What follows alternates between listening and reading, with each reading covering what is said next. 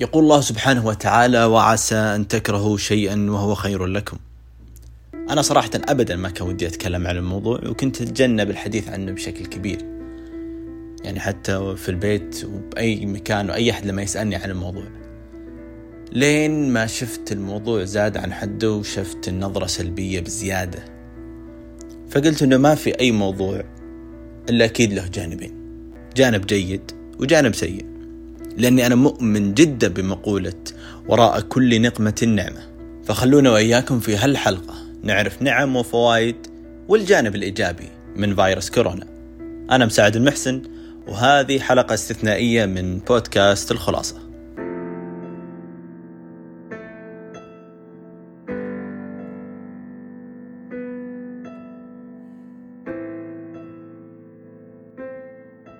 خلونا أول شيء نبدأ في موضوع إنه أنا مش جاي هلأ بقول لكم إنه الموضوع إيجابي وإنه الموضوع مش سلبي وإنه الموضوع بسيط.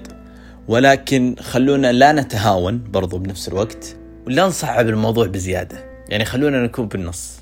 أنا عندي مشكلة إنه مع الناس اللي كثير اللي يقولون لك إنه الموضوع مبالغ فيه ولا يسوى اللي قاعد يصير مع إنه أنا ممكن في هذه الحلقة راح أقول العكس بس أنا ما راح أقول لكم تهاونوا. أو إنه لا عادي ترى موضوع بسيط. لا هو ما هو بسيط. بس أنا الحين اللي قاعد أقول لك إنه مهما كان صعب الموضوع راح يعدي. كل شيء راح يمشي. بإذن الله طبعا نحمد الله على كل شيء. فما نبجاي أخفف عليك ولا نبجاي أقول لك إنه الموضوع بسيط أو إني راح أبالغ. ولكن راح أجيب لك فوائد وبعض الأشياء اللي أنا شفتها إنها فرص طلعت لنا من كورونا. طيب والعملية اللي قاعدة تصير حاليا عندنا في المملكة هو الحد من آه، انتشار الفيروس أو احتواء الفيروس آه، قدر الإمكان لأنه الفيروس لا قدر الله إذا انتشر فسنفقد السيطرة عليه وسيكون موضوع الاحتواء مرة أخرى. يعني للأسف إنه شبه مستحيل. فالحمد لله إنه الدولة ولله الحمد إنه أخذت الاحتياطات قبل لا ينتشر الفيروس بفترة كبيرة جدا. يعني زي ما تقول إنه سابقين الأزمة اللي كانت راح تجي على المملكة العربية السعودية وخففوا منها بشكل كبير جدا ولله الحمد. فخلونا نرجع لموضوع المبالغة. يعني زي ما قلت لكم إنه في ناس كثير يقولوا إنه الموضوع يا أخي مبالغين فيه ترى ولا يسوى اللي قاعد يصير. وإنه أنتم مدين الموضوع أكبر من حجمه وهي بس انفلونزا بسيطة وحتعدي لا يا باشا هي إن شاء الله حتعدي بس مش انفلونزا بسيطة. عشان نكون واقعيين وأنها مميتة. طيب وقبل لا نبدأ في نقاط أو محاور هذه الحلقة خلونا نشوف الملياردير الفلسطيني طلال أبو غزالة كان يقول المعاناة نعمة وليست نقمة.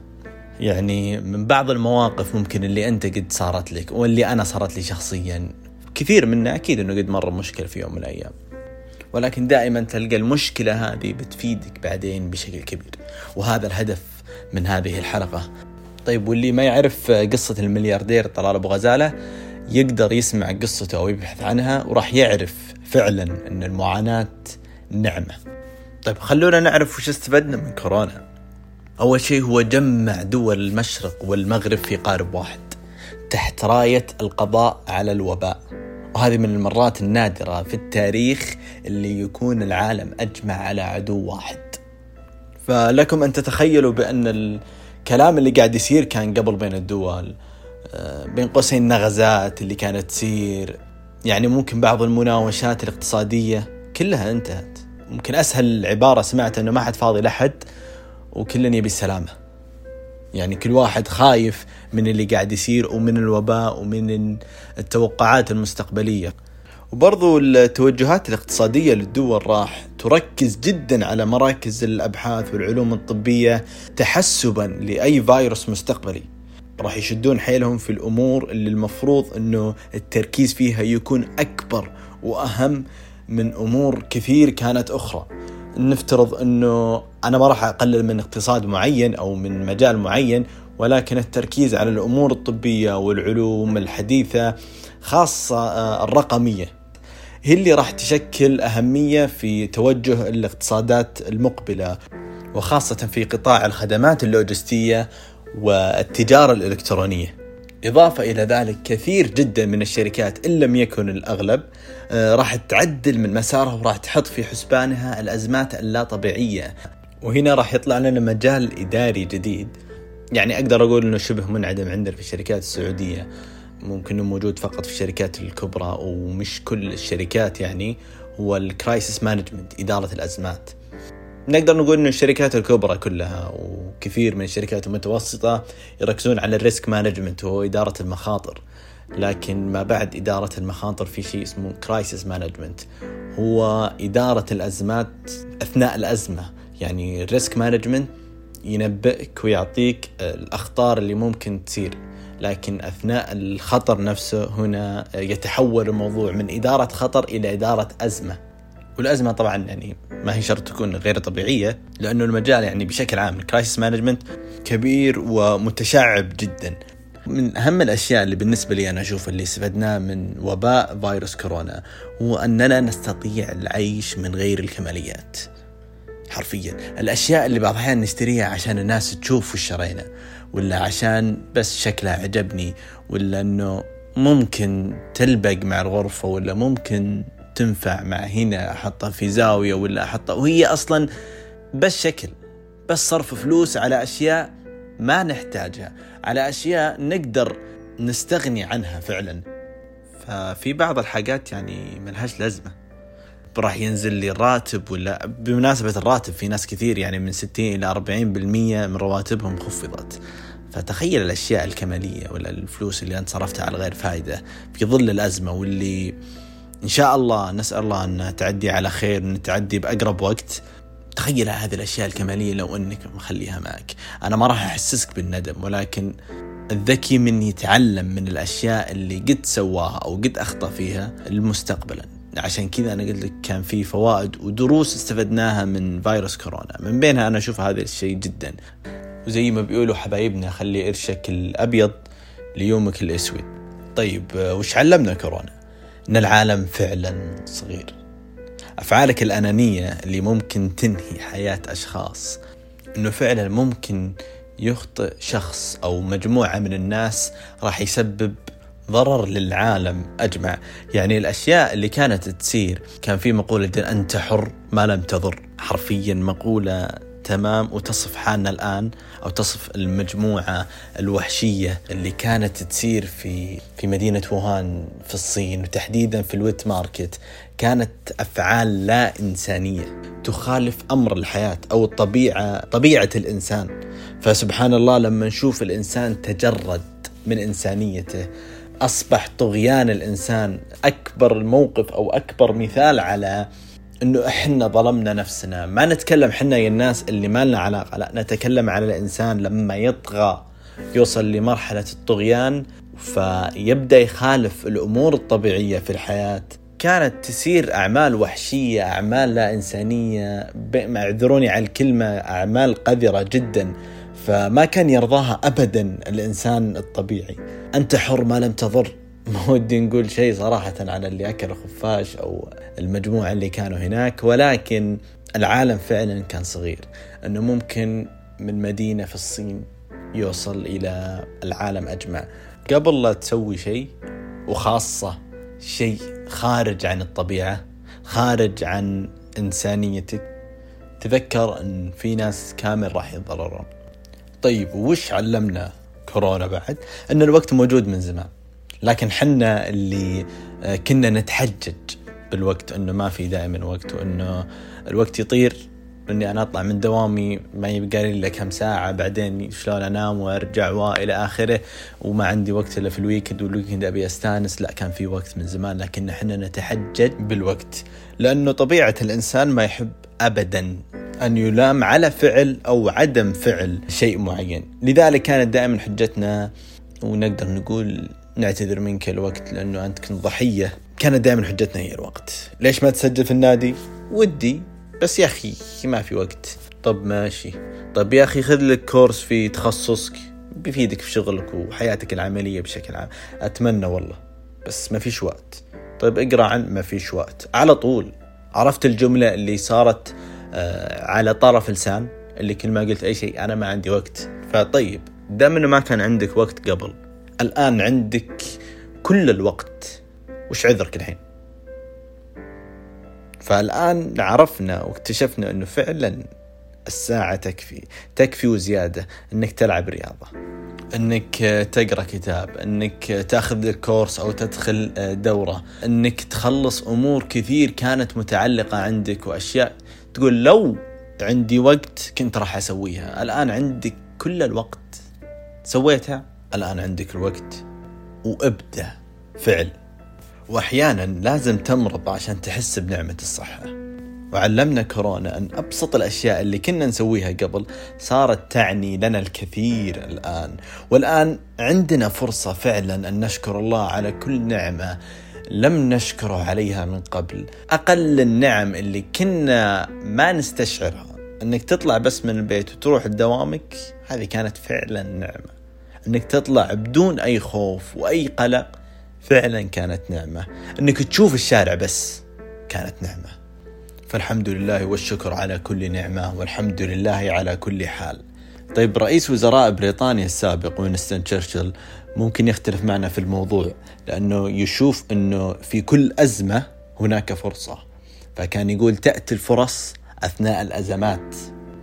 فخلونا نعرف وش فرص كورونا وكيف يمدينا نستغل آه، الفرصة في آه، فترة الأزمة.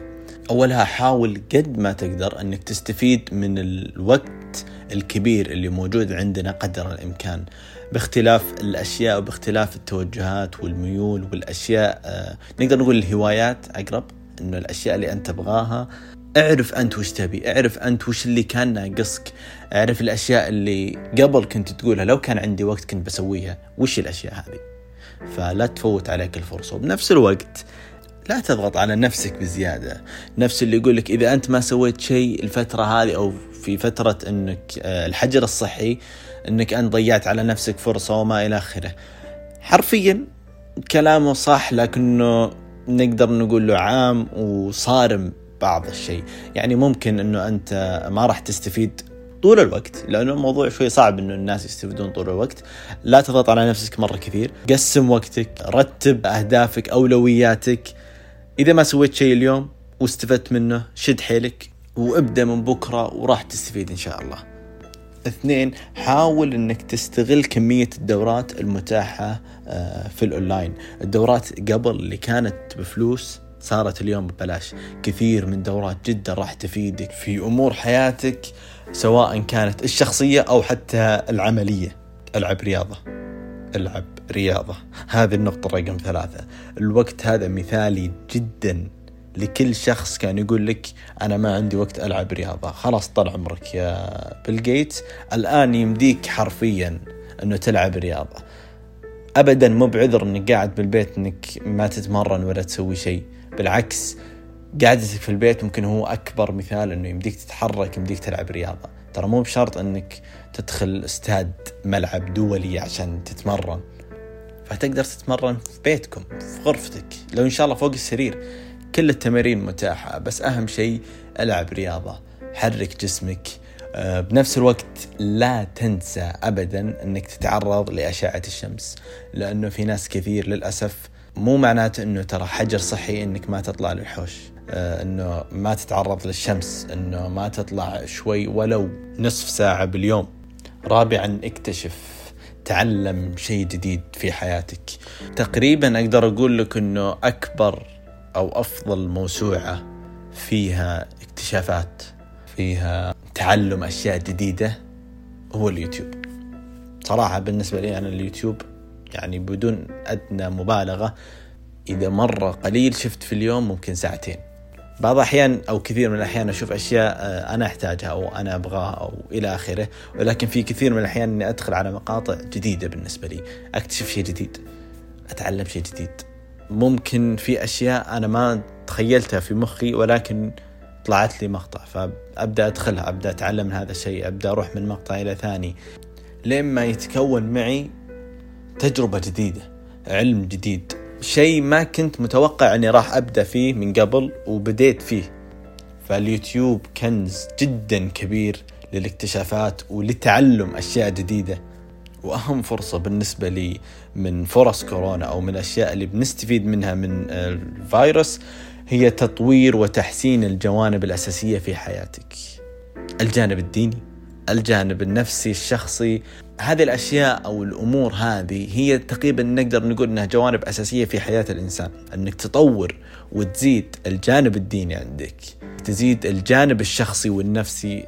إنك تتثقف وتطور من هالجوانب الأساسية راح تفيدك إنك تعرف نفسك أكثر.